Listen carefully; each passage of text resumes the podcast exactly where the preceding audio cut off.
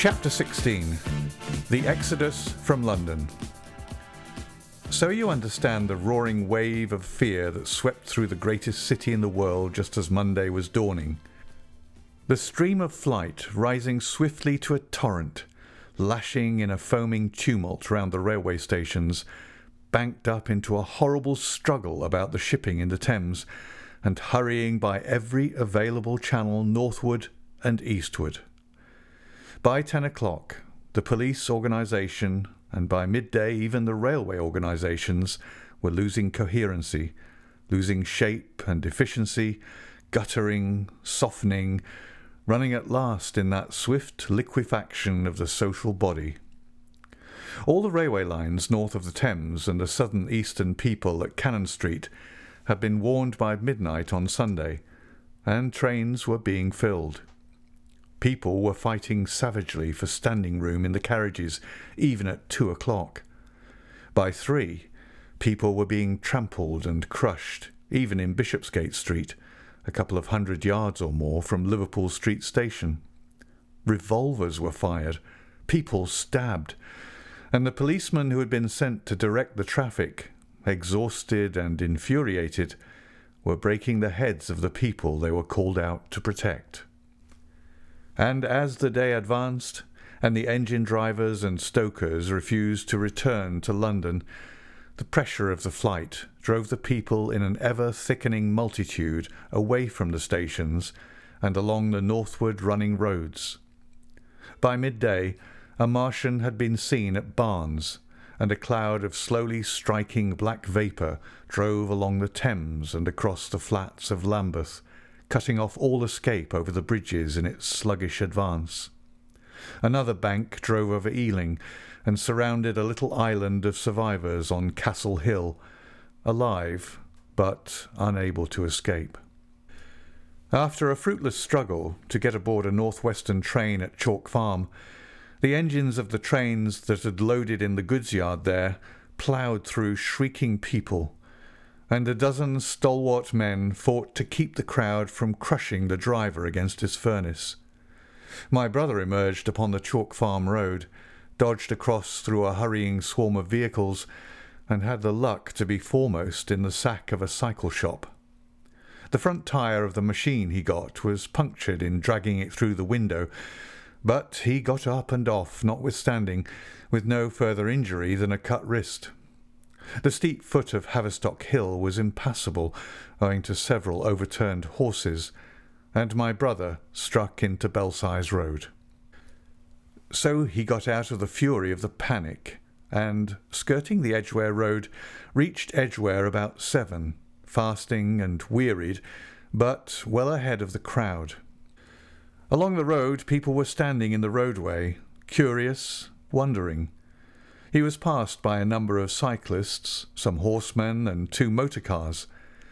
A mile from Edgware, the rim of the wheel broke, and the machine became unrideable. He left it by the roadside and trudged through the village. There were shops half opened in the main street of the place, and people crowded on the pavement and in the doorways and windows, staring astonished at this extraordinary procession of fugitives that was beginning. He succeeded in getting some food at an inn. For a time, he remained in Edgware, not knowing what next to do. The flying people increased in number. Many of them, like my brother, seemed inclined to loiter in the place. There was no fresh news of the invaders from Mars. At that time the road was crowded, but as yet far from congested.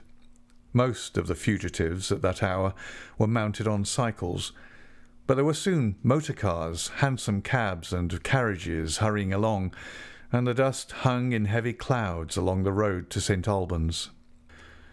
It was perhaps a vague idea of making his way to Chelmsford, where some friends of his lived, that at last induced my brother to strike into a quiet lane running eastward. Presently he came upon a stile, and crossing it, followed a footpath northeastward. He passed near several farmhouses and some little places whose names he did not learn. he saw a few fugitives until, in a grass lane towards High Barnet, he happened upon two ladies who became his fellow travellers. He came upon them just in time to save them. He heard their screams, and hurrying around the corner, saw a couple of men struggling to drag them out of the little pony chaise in which they had been driving, while a third, with difficulty, held the frightened pony's head. One of the ladies, a short woman dressed in white, was simply screaming. The other, a dark, slender figure, slashed at the man who gripped her arm with a whip she held in her disengaged hand. My brother immediately grasped the situation, shouted, and hurried towards the struggle.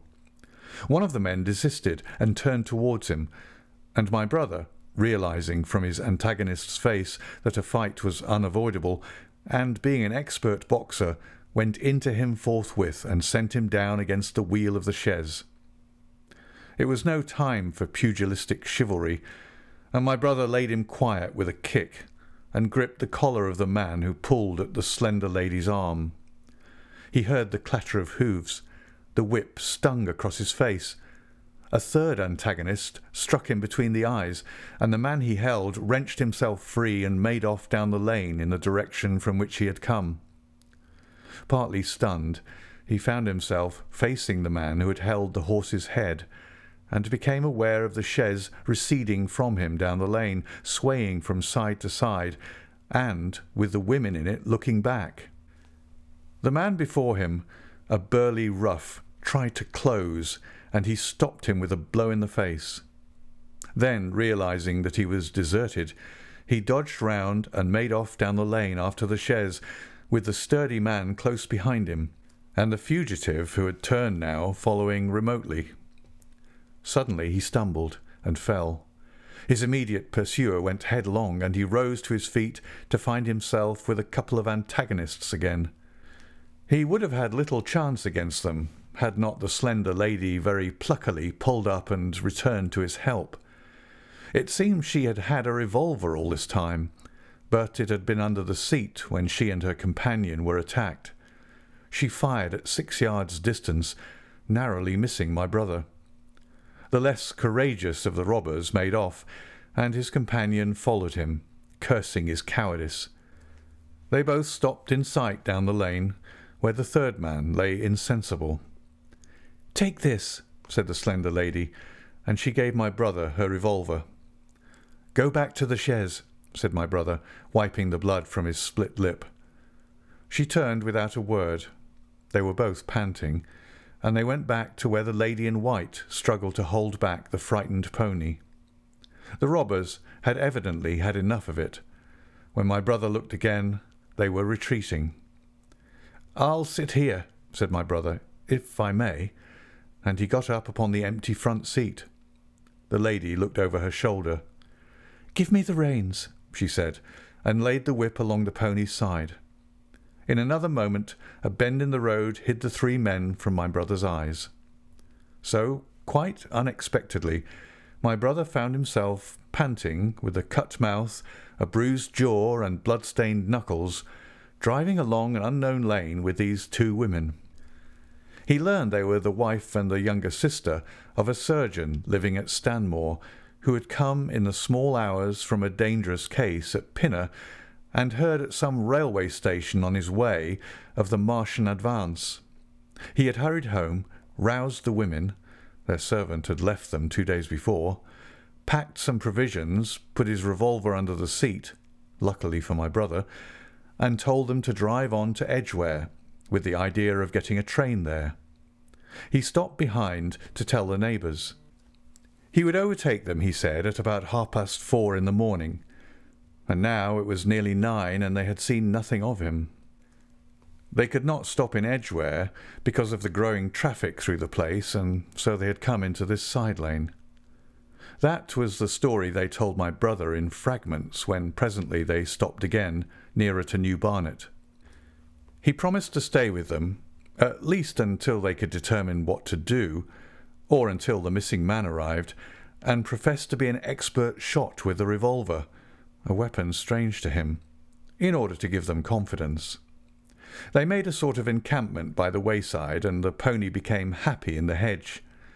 He told them of his own escape out of London, and all that he knew of these Martians and their ways.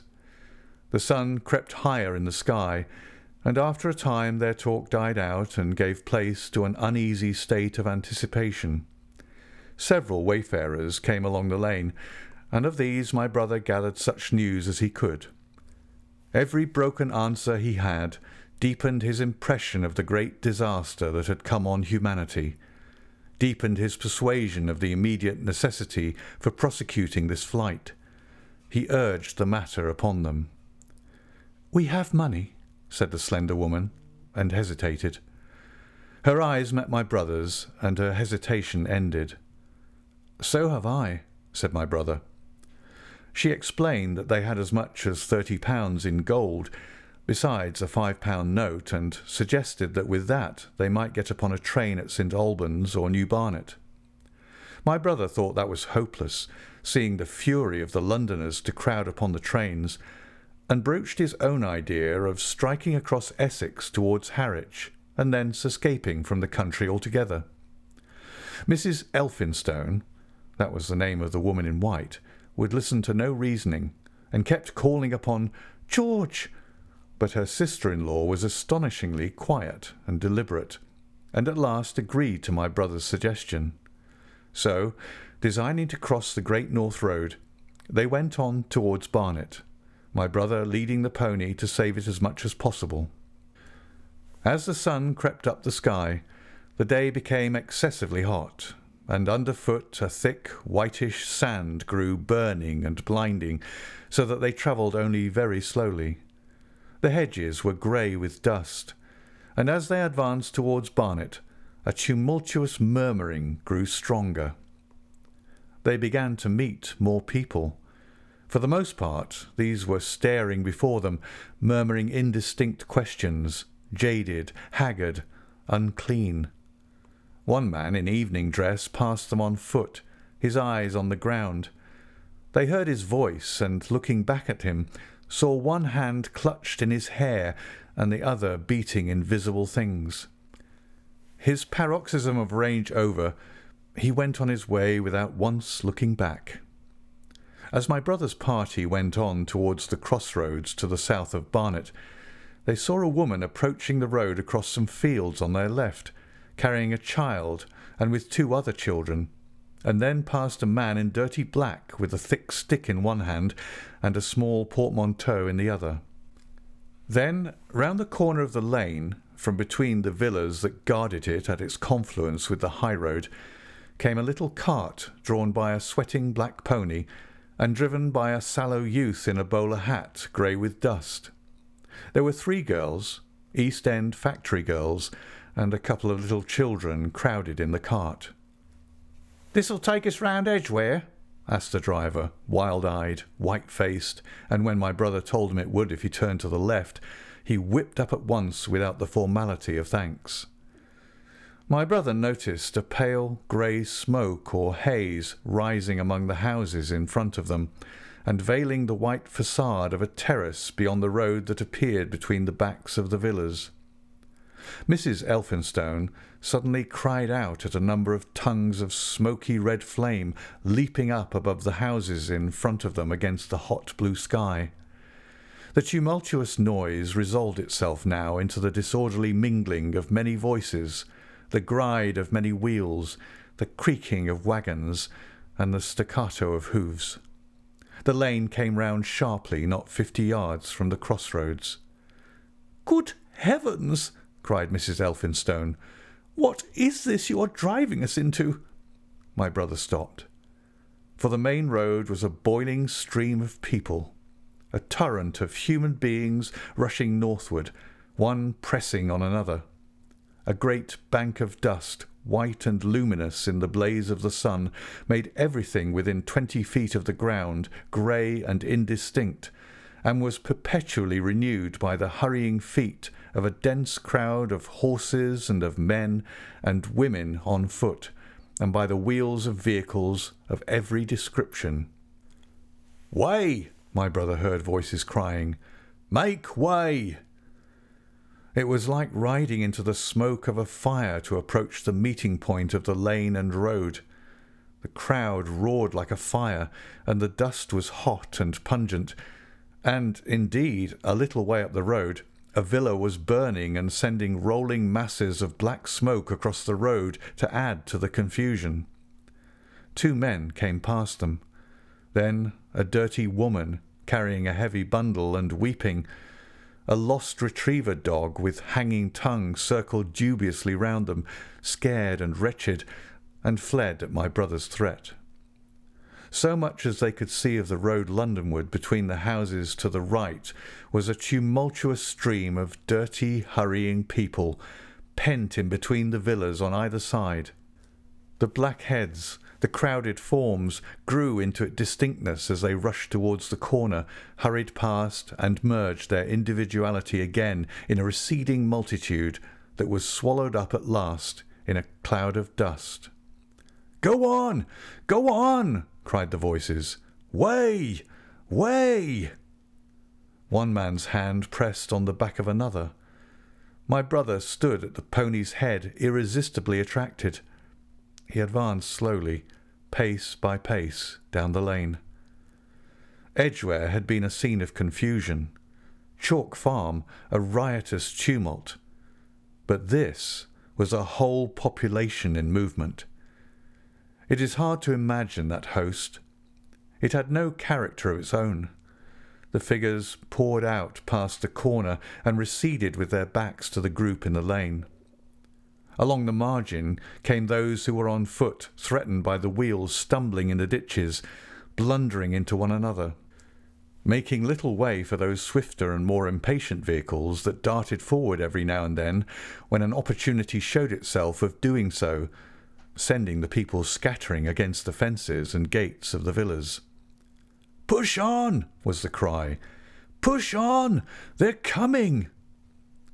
In one cart stood a blind man in the uniform of the Salvation Army, gesticulating with his crooked fingers and bawling, Eternity! Eternity!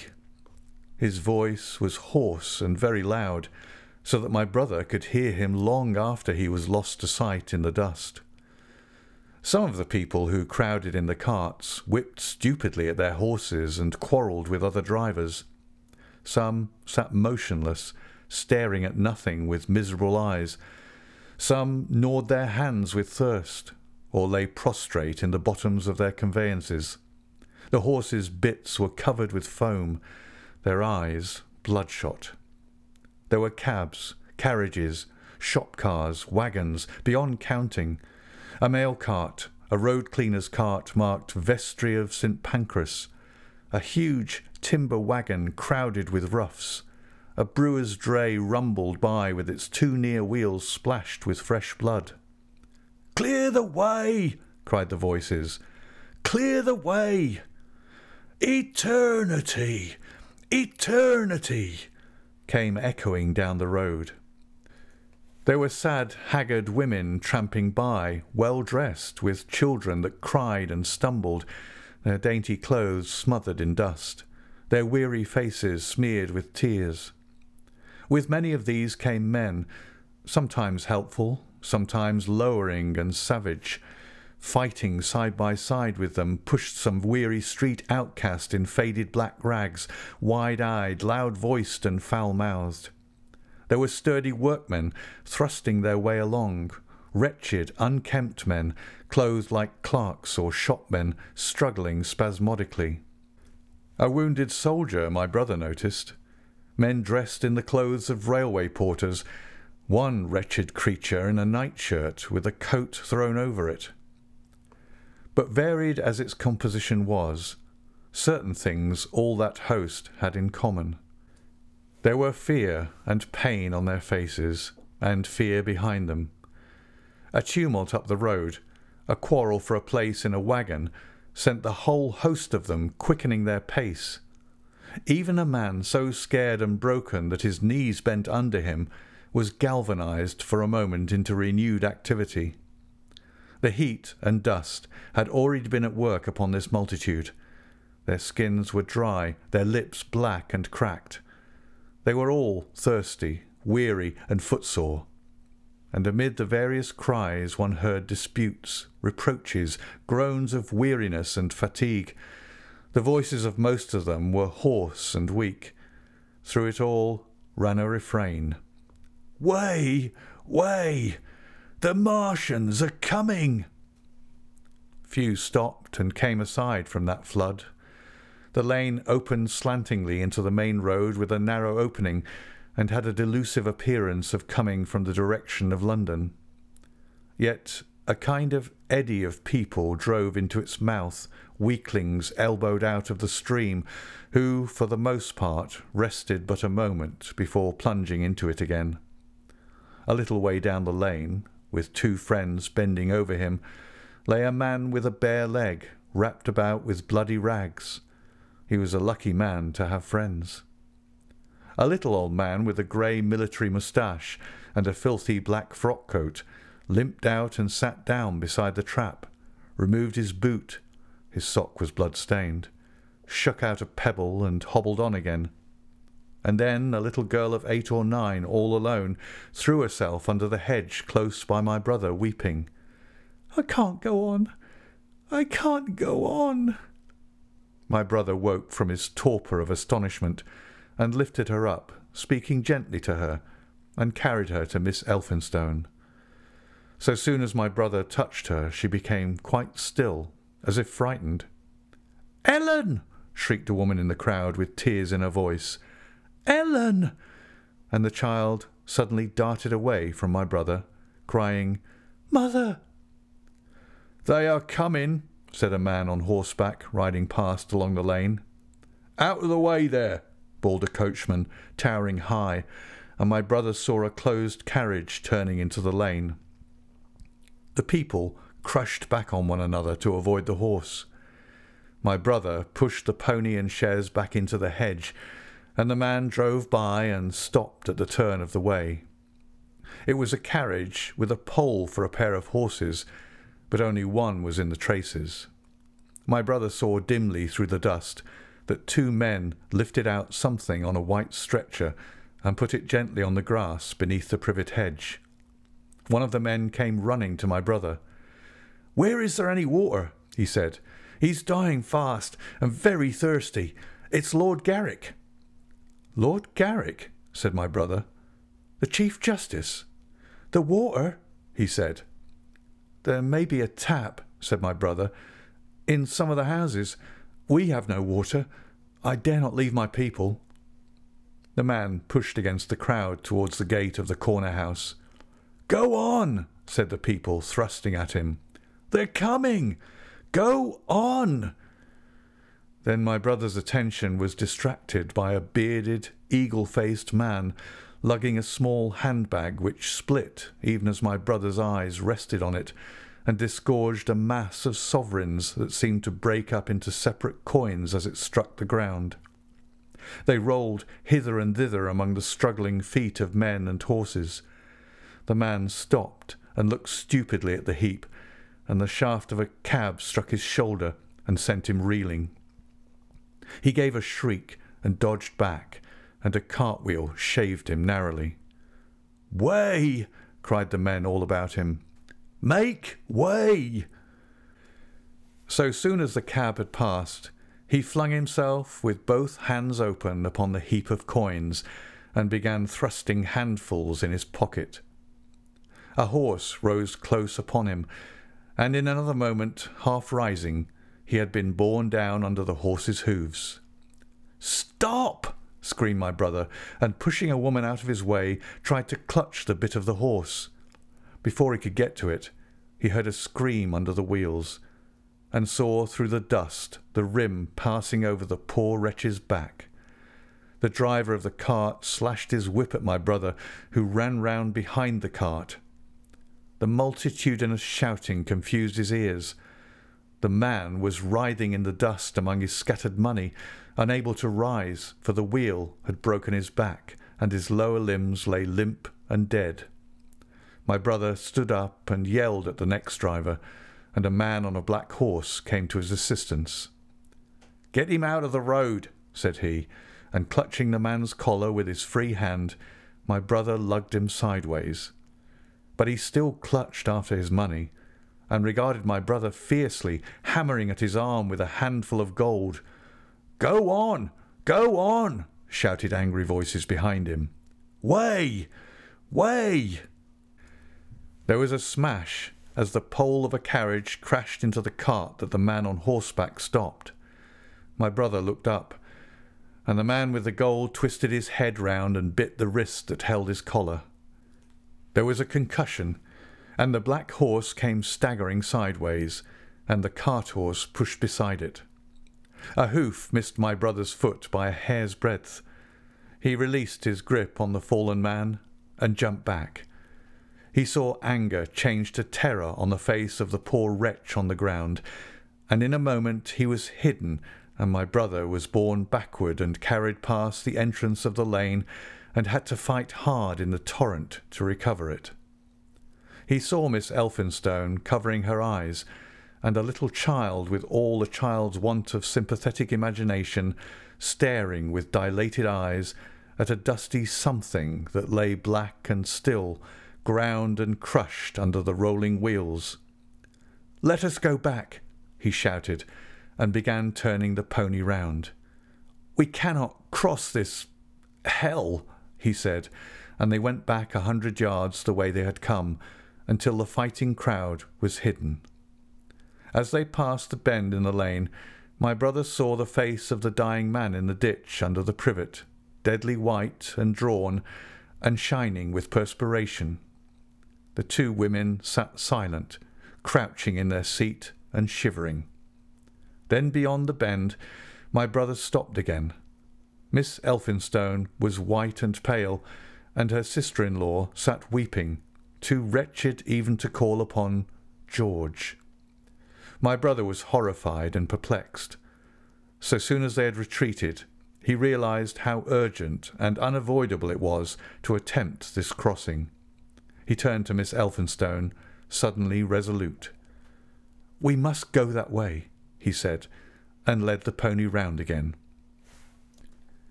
For the second time that day, this girl proved her quality. To force their way into the torrent of people, my brother plunged into the traffic and held back a cab horse while she drove the pony across its head. A wagon locked wheels for a moment and ripped a long splinter from the chaise. In another moment they were caught and swept forward by the stream.